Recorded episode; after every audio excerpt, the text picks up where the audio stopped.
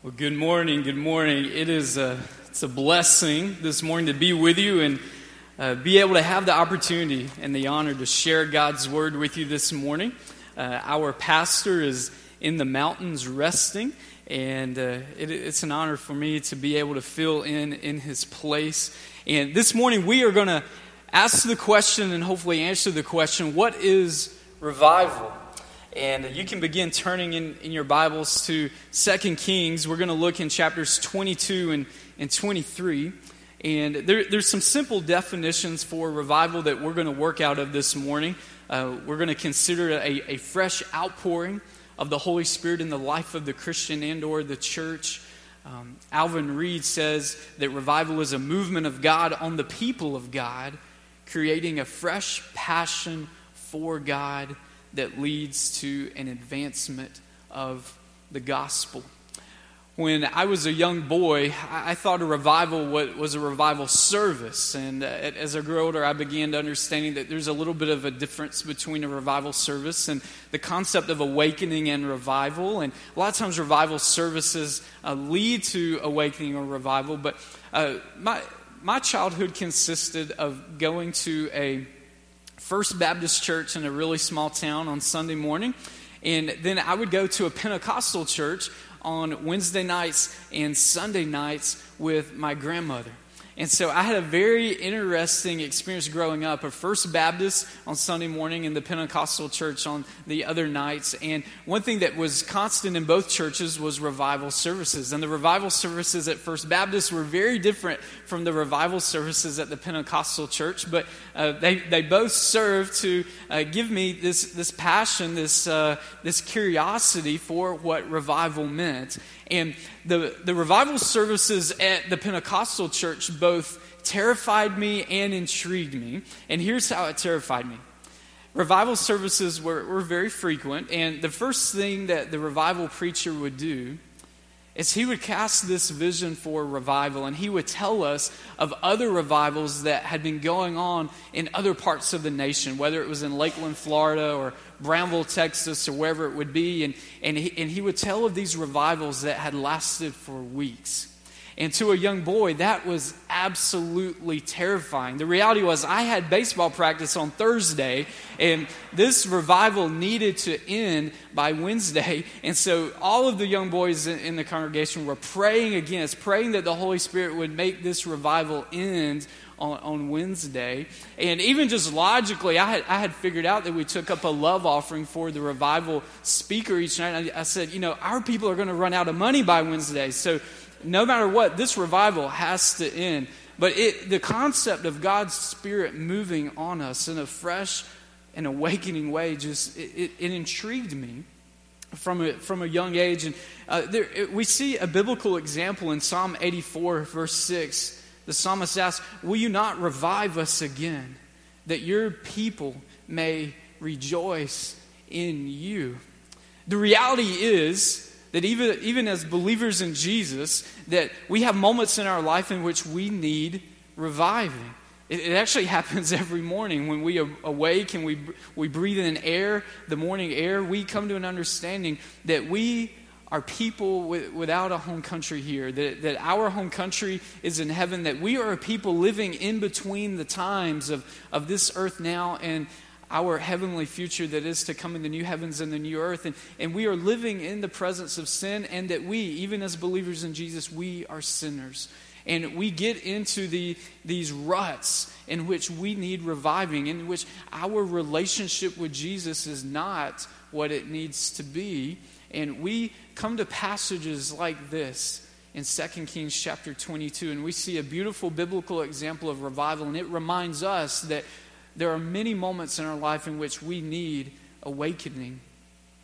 There's a rich tradition in our country and in our evangelical faith uh, for revival. Actually, uh, today is the 500th anniversary of the Reformation. I was at a wedding last night at First Presbyterian Church that uh, Dr. Sinclair Ferguson officiated. And I, I, asked my friend, how did they get Sinclair Ferguson to come back from Scotland to do the wedding? And they said, oh, well, the, the, the, the bride's family just planned it nine months in advance. They knew he was going to be here for this special Reformation Sunday.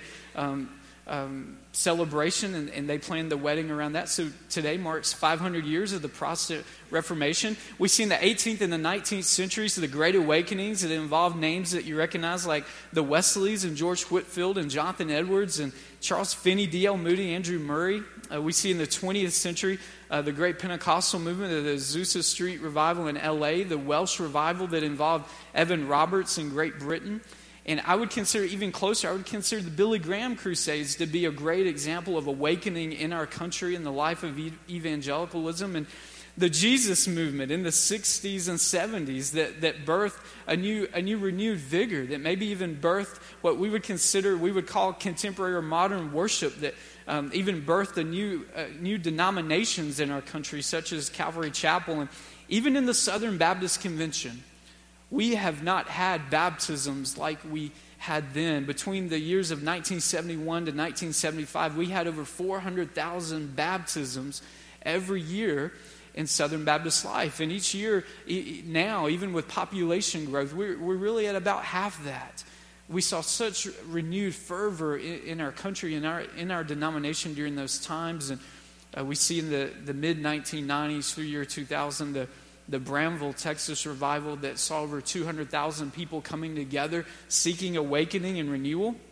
And I would even consider the Passion Student movement of Louis Giglio and, and many others that, uh, that started in, in Nashville and Atlanta uh, in 1997 uh, to this date, uh, there's a passion gathering that's happening in January in, uh, in, Atlanta. And presently, there's been over 20 million college students that have come together for God's renown and His glory. And so we have a lot of examples of public corporate re- renewal and, and awakening in our history.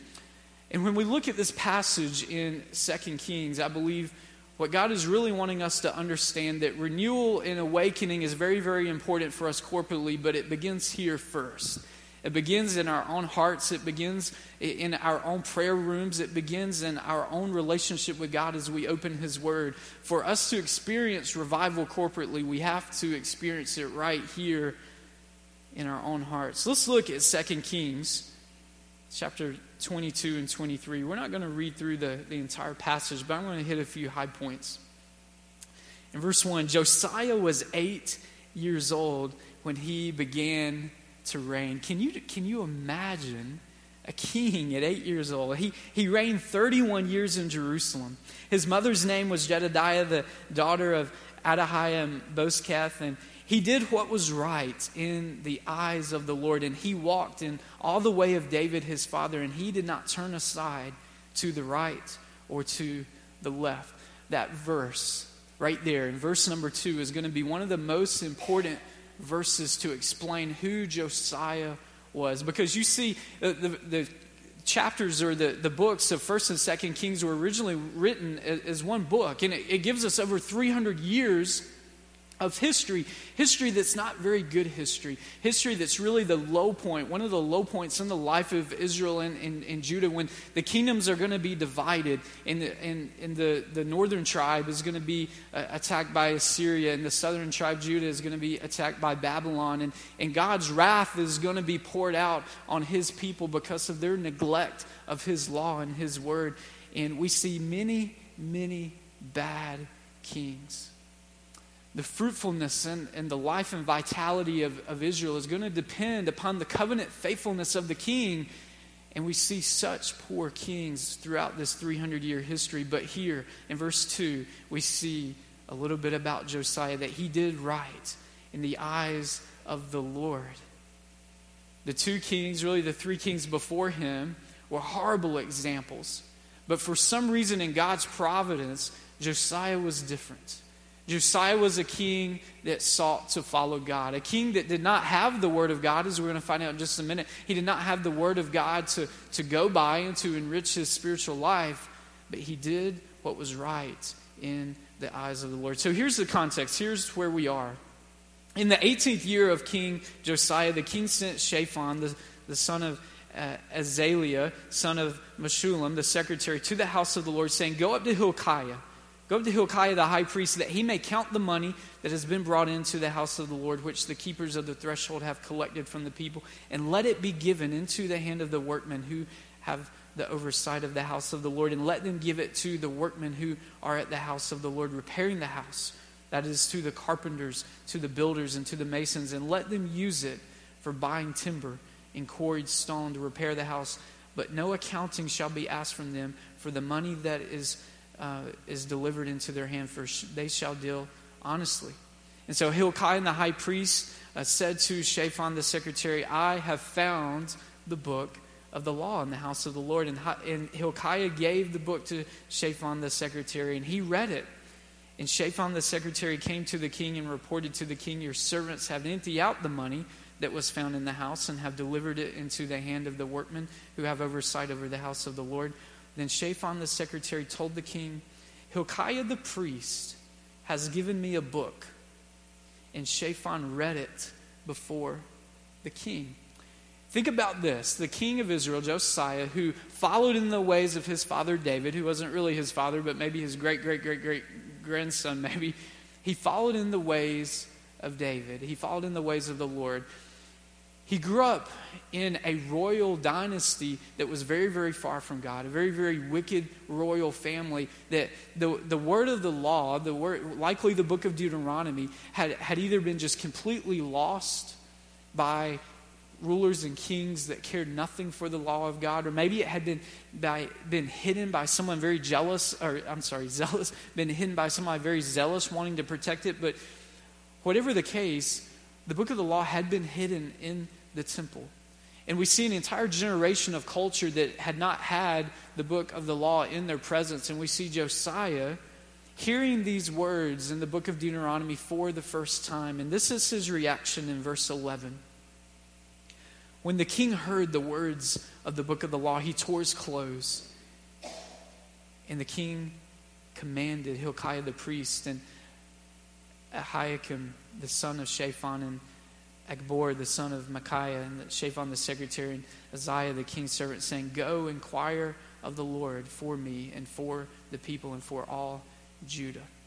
So we come to our first point. To experience revival, we must mourn and repent of our neglect of God's word. In verse 11, we see that Josiah tore his clothes in grief. The writers of Second Kings do not necessarily blame Josiah for his, for his culture's apostasy, for he'd grown up without the, the law, the last 57 years of this royal family that had been far from God. He likely didn't know of all of God's demands in the law. And when the law was read to him and he heard of the demands, he mourned and he wept and he tore his clothes. We see a correlation between the situation in Josiah's culture and our culture today. We have plenty of Bibles. We have Bible, you can buy the Bible nearly in any store, whether it's at Publix or Dollar General or Walmart or Lifeway Christian bookstore, wherever you go, you can order it on Amazon, you can pull it up on your phone. The Bible is everywhere. Americans love their Bibles. We see research says that each American household owns, on average, of four and a half Bibles. We see in our culture that 88% of Americans own a Bible. But what percentage do you think of Americans read the Bible? Uh, we, we see statistics in different years, such as 26%, 27% read the Bible maybe four times or more a week. We see an American culture that has grown up with the Bible, but functionally. Functionally, the Bible is just as hidden in our culture as it was in Josiah's culture. And we see for us to experience revival in our lives, we have to do what Josiah did, and we have to weep and mourn for our own personal neglect of God's word, for us to be able to move forward in this posture of awakening. Does anyone have a, a nemesis?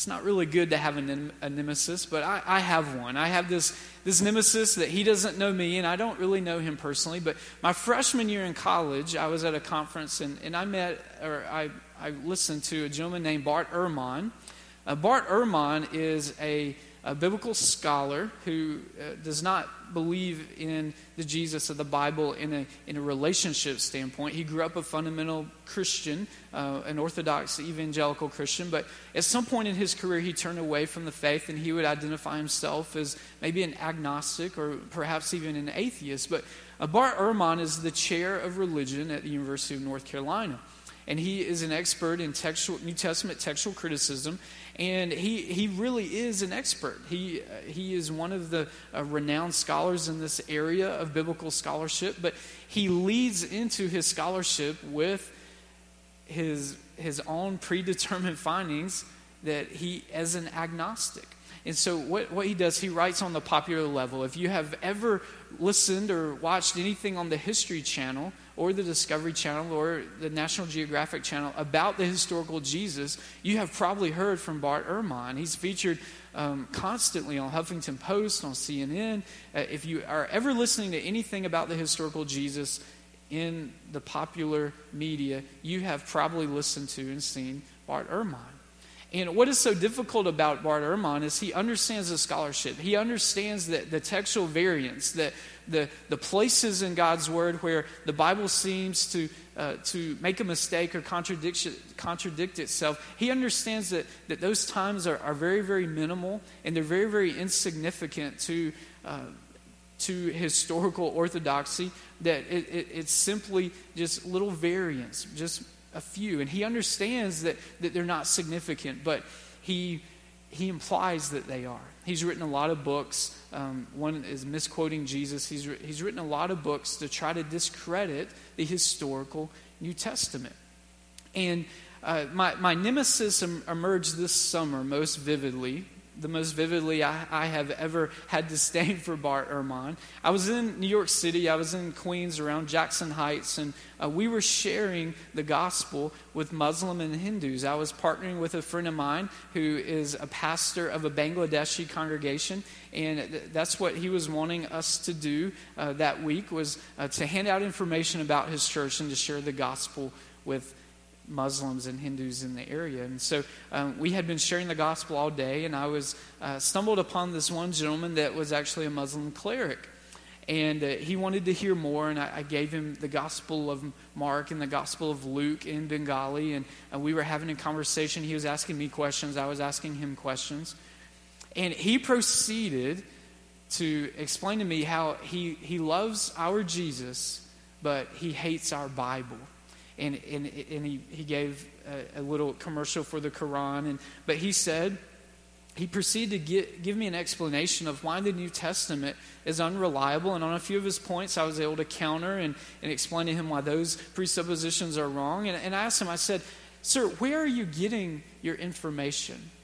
And he says, Well, are you familiar with Professor Bart Ehrman? And I said, Absolutely. I am, I am familiar with Professor Bart Ehrman. He is my nemesis. And and I, asked him, I, I told him as our encounter ended after about half an hour, I said, Sir, I understand that, that you are here to try to get me to believe in Allah and understand that your Quran is God's holy book. And, and I said, and I am here to get you to believe the opposite that Jesus is Lord and that He is the Son of God and that He died on the cross for your sins and that you can be saved from turning away from your sins and believing in Him. But you and I both know that apart from the radical moving of the Holy Spirit, that that's not going to happen in this moment.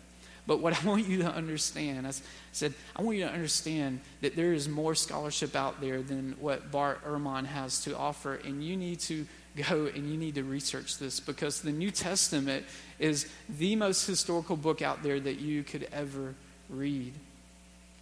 But this is the point. Bart Ehrman is a professor at the University of North Carolina. He teaches a freshman religion class very often in which he'll have nearly 300 students in the class. And he doesn't necessarily set out to cause any of his students to disbelieve, but he kind of pokes and, and prods them and asks specific questions. But here's what he did quite a few years ago. He asked the class, he said, How many in here believe that the Bible, the Word of God, is the authoritative, inspired Word of God? And nearly everyone in the class raised their hand. And then he asked everyone, How many of you have read this book this week? And there were only just a few that raised their hands. And then he asked the question who in here believes that the Da Vinci Code by Dan Brown is the authoritative word of God? And nobody raised their hand. The Da Vinci Code was a lot more popular back when his book was written. And then he proceeded to ask, How many people in this room have read the Da Vinci Code by Dan Brown? And nearly everyone had raised their hand. And so here comes a, a point. This statement that Bart Ehrman made in one of his books is basically what the situation is. We have an agnostic, possibly an atheist, bringing up a very good point about why Americans love the Word of God, but we do not read it. And here is his quote The question of why Christians will not read the Bible is one of the great mysteries of the universe. Well, we as God's people, we do not have this opinion. It's very likely that a, a room filled of followers of Jesus, especially that come to the nine o'clock service, we have probably we have a, a, greater awakening of, of God and understanding of God's word than most of our culture. But the reality is that our culture does not read the word of God, thus hindering any hopes for revival. We go on in, in 2 Kings to uh, we see that uh, Josiah uh, had Hilkiah go to Huldah the prophetess, and um, Huldah um, prophesied over uh, Josiah's generation and, and, informed them that unless uh, something would change, that God was going to destroy the people of Israel and that they were going to be overtaken by Babylon. And so we get back to this theme of Second Kings. The theme of Second Kings is that Israel will fall. And that there will be second kings is very very similar to the book of judges where we see cycles of obedience a little bit and we see cycles of disobedience. And basically what the writer is communicating to us that we need a better king. We see josiah as one of the most beautiful examples for a king but the reality is that we need a better king and and, and huldah actually told the prophetess actually told josiah that because your heart was penitent and you humbled yourself before the Lord and you have torn your clothes and you have wept before me, that you will go to your grave in peace. But your, the generation after you will not be so fortunate. We actually see that Josiah's son, Jehoiakim, who would come after him as king, he did not follow the God of David. We actually see in, in the book of Jeremiah, verse, uh, chapter 36, verse 23, that Jehoiakim actually, after hearing the word of God, Jehoiakim actually had the book of the law burned. And we see destruction coming to the people of Judah and the people of Israel, screaming to us that although Josiah was a great king, we need a better king. And then one day, God, in his providence, God would do something that his people could not. God would send Jesus in his perfect timing, many years later, to come to earth and live a perfect life, to be the king that no earthly kings could be, to live a perfect life and to die a sacrificial death on the cross for us and for our sins, thus completing, just completing years and years of yearning for a better king. But let's continue on. We're going to continue talking about revival. This, after Huldah the prophets had prophesied over Josiah's people, this is what Josiah did, and this is very important. Then the king sent, and all the elders of Judah and Jerusalem were gathered. This is in chapter 23, verse 1. All the people of Judah and Jerusalem were gathered to him. In verse 2, and the king went up to the house of the Lord and with him all the men of Judah and all the inhabitants of Jerusalem and the priests and all the prophets, all the people, both small and great. And he read in their hearing all the words of the book of the covenant that had been found in the house of the Lord. And the king stood by the pillar and made a covenant before the Lord to walk after the Lord and to keep his commandments and his testimonies and his statutes with all his heart and all his soul to perform the words of this covenant that were hidden, were written in this book. And all the people joined in the covenant. Josiah, after being given the word of the Lord, he knew that the most important thing he could do was to gather the people and to read the word of the law. Because the word, we find out later in the Old Te- er, later in the New Testament, the word is bre- living and breathing and active, and it has the power to captivate the hearts of people. We see this before many, uh, quite a few chapters back in Second Kings that Je- Hezekiah did the same thing. He gathered the people. We see Josiah gathering the people to read the book of the law. We're going to see Ezra the scribe in Nehemiah chapter 8 do the same thing. That when God's word is discovered with fresh awakening, that we must read it before the people. And this brings us to our second point. To experience revival, we must treasure the word of God. We must treasure the Word of God. In this moment, Josiah treasured the Word of God so much that he knew what he must do was not necessarily a sermon, not necessarily a pep talk or any kind of formal prayer. He knew that what he must do is simply open the book of the law and read it before the people, and that it would have a profound effect on the people of God. This conviction we see in, in many heroes of the faith in the 1500s, we see William Tyndale have a passion to put God's word into the lives of people so that they could read it in their own vernacular for themselves. And, and the church, the Church of England, or the, the, the Roman Catholic Church did, did not want this. The Church of England did not want this. And this is what William Tyndale said before his death. He says, I defy the Pope and all his laws. If God spare my life, ere many years, I will cause a boy that driveth the plow shall know more of Scripture than thou dost, referring to the Pope. He said that if I complete my goal of getting God's Word into the hands of people, that the boy at the plow will know more Scripture than the Pope. His passion was to put the Word of God into the hands of the people. Why? Because he treasured it. He treasured God's Word. He knew that it had the power to change. So, for us to experience revival, we must treasure the Word of God. Let's continue on further in uh, chapter 23, verse 4. And the king commanded Hilkiah the high priest, and the priests of the second order, and the keepers of the threshold to bring out of the temple of the Lord all the vessels made for Baal, for Asherah, and for all the hosts of heaven. He burned them outside Jerusalem and in the fields of the Kidron, and carried their ashes to Bethel. And he deposited the priests whom the kings of Judah had ordained to make offerings in the high places at the cities of Judah and around Jerusalem. Those who also burn incense to Baal, the sun and the moon and the constellations and all the hosts of heavens. And he brought out the Asherah from the house of the Lord outside Jerusalem to the brook Kidron and burned it in the book, the brook Kidron, and beat it to dust and cast out the dust of it upon the graves of the common people. And he broke down the houses of the male cult prostitutes who were in the house of the Lord and where the women wove hangings for the Asherah. And he brought all the priests out of the cities of Judah and defiled the high places where the priests had made offerings from Geba to Beersheba. And he continues to list all of the things that Josiah commanded Hilkiah and the others to do. Basically, he began to obey the word of God. This is our third point. To experience revival, we must obey the word of God. And this is what Josiah did. He oversaw the removal of all things that require devotion to created things rather than the creator.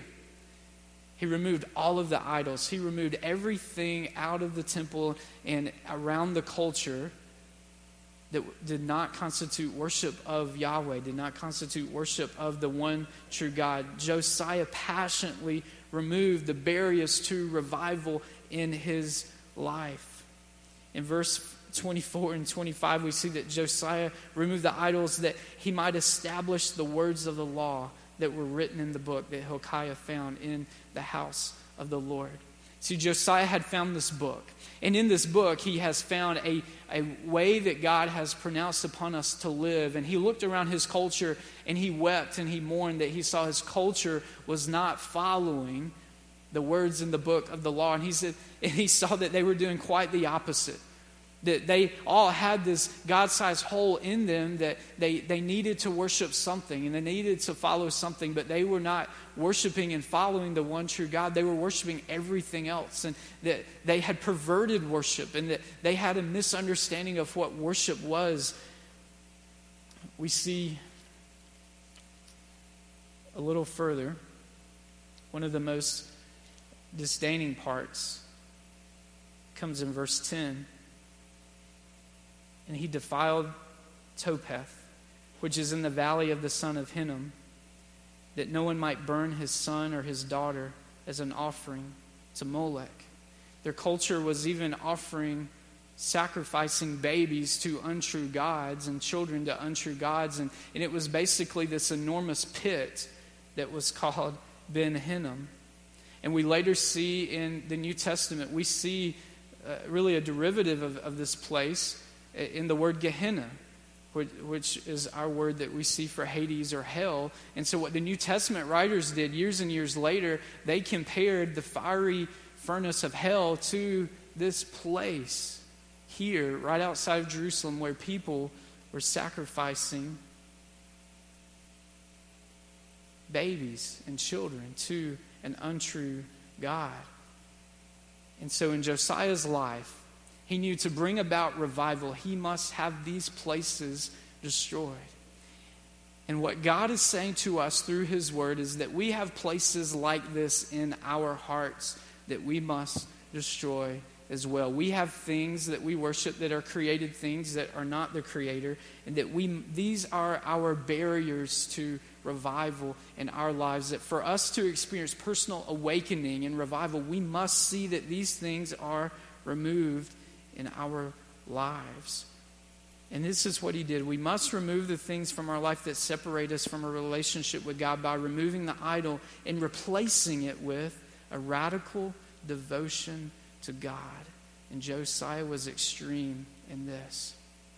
What we see, uh, we see over in verses, uh, verse 25. I'm going to read this for us in verse 25. Moreover, Josiah put away the mediums and the necromancers and the household gods. The, the writer of Second Kings just keeps listing the things that Josiah has put out and the idols and all the abominations that were seen in the land of Judah and in Jerusalem, that he might establish. This is why he did it. That he might establish the words of the law that were written in the book that Hilkiah the priest found in the house of the Lord. Before him there was no king like him who turned to the Lord with all his heart and with all his soul and with all his might, according to the law of Moses, nor did any like him arise after him. This idea of turning to the Lord with all his heart and his soul and his might, we see is really being the posture of faith that we find as followers in Jesus.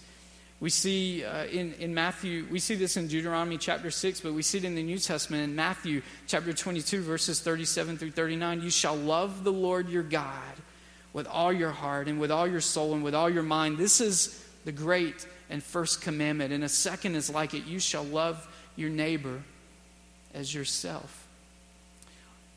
What the Word of God is conveying to us is this posture of faith, loving God with all of our being, which suggests not allowing any part of our heart or our soul or mind to be devoted to things outside of devotion to God, to not be devoted to created things, but rather the Creator. One of my favorite movies from childhood, if not my favorite movie of all time, is The Sandlot. And The Sandlot, if you've seen it, is about um, there's two main characters. We see Scotty Smalls, who is a new kid that has moved to town and doesn't have many friends and is not good at the typical things that, that young boys are good at. And we see Benny the Jet, Benjamin Franklin Rodriguez. Benny the Jet is an incredible baseball player, and uh, he is kind of the leader of this group of young boys that uh, play on this sandlot uh, throughout the summer. And these boys, they have eight. They have eight boys that play, and if you know a little bit about baseball, you, you, you know that you need nine to, to play a complete game. And so so Scotty Smalls moves to town and he learns of these boys that are playing baseball and he immediately wants to join them. The first interaction, he goes out, a ball is hit to him and he misses it, which isn't the worst part. But then he picks up the ball and he goes to throw it and he just throws it a few feet in front of him and everyone just dies in laughter. And Scotty Smalls feels about this big. It's kind of prophetic that, that his last name is Smalls in, in, in this picture. Everyone laughs except Benny the Jet. Benny the Jet looks, the camera kind of spans in on him and he looks brokenhearted. And, and um, Smalls runs away, but he comes back later. He comes back later and, and the ball is hit to him again and he picks the ball up and he runs and he hands it. And so Benny the Jet comes out to the outfield, back to Smalls, and he gives him a pep talk, one of those good Hollywood pep talks that changes everything. And uh, Smalls asked Benny, you know, how, how do I throw? How do I catch? And he taught him a little lesson on throwing, but the catching part was the most important. He asked him, How do I catch? And, and, and here's what Benny the Jet said. He says, Just stand there Stick up your glove, stick your glove out in the air, and I will take care of it. Benny the Jet runs back to home plate. He hits the ball, and there's Scotty Smalls just stands with, maybe he was left handed, just stands with his glove in the air. And what happens is one of the most incredible moments in the movie, the ball just goes into his glove. And we see, we see a change. We see a change in, in the hearts of these young boys. They accept Scotty Smalls, and, and he, he becomes part of the team. And what we see, Benny the Jet told Smalls, assume this posture and I will do the rest. In that moment, we see Smalls as the hero. Or, I'm sorry, we see Benny the Jet as the hero. Smalls simply took the posture. He put his glove in the air, and Benny the Jet did the magic. He hit the ball into the glove, and we see Benny the Jet as the hero. And what God is calling us to, God is calling us to a posture of faith. That if we do the things that God word, God's word tells us to do, if we assume the posture, that He will do the rest and that He will become the hero. We see that, that God and man cooperate in the work of salvation. In Philippians chapter 2, verse 12 and 13, we see, Therefore, my beloved, as you have always obeyed, so now, not only as in my presence, but much more in my absence, work out your own salvation with fear and trembling. For it is God who works in you, both to will and to work for his good pleasure. J.I. Packer gives us this beautiful illustration of what revival is in terms of our posture of faith. Christians in revival are accordingly found living in God's presence, attending to his word, feeling acute concern about sin and righteousness rejoicing in the assurance of Christ's love and their own salvation, spontaneously constant in worship, and tirelessly active in witness and service, fueling these activities by praise and prayer. If you're at the point of your life where you are seeking daily awakening and you long for revival in the church of Jesus Christ, then these are some of the things that we must do. To experience revival, we must mourn and repent of neglect of God's word.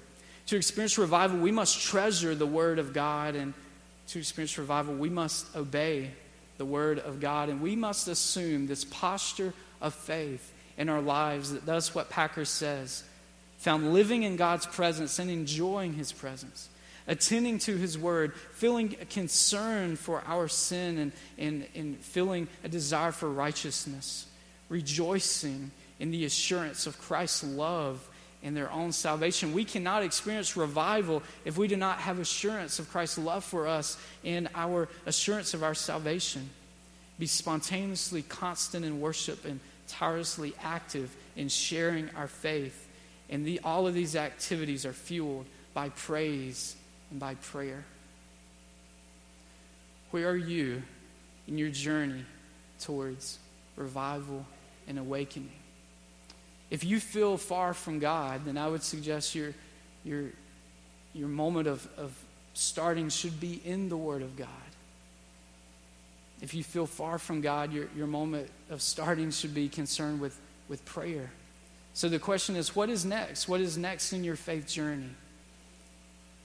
I would say that it, it would be seeking our Lord in His Word and seeking after revival in Him. May we as a people of Jesus be filled with his awakening that comes through his gospel and through his word. Let's pray together.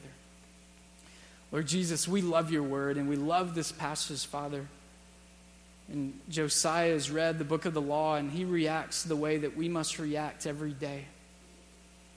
Lord, as he mourns for his neglect of your word and as he treasures your word and then as he goes and obeys it. Lord, we pray that you would lead us as your people to a posture of faith and obedience. Lord, that we would simply do what your word tells us to do. Lord, we are thankful people. We are thankful.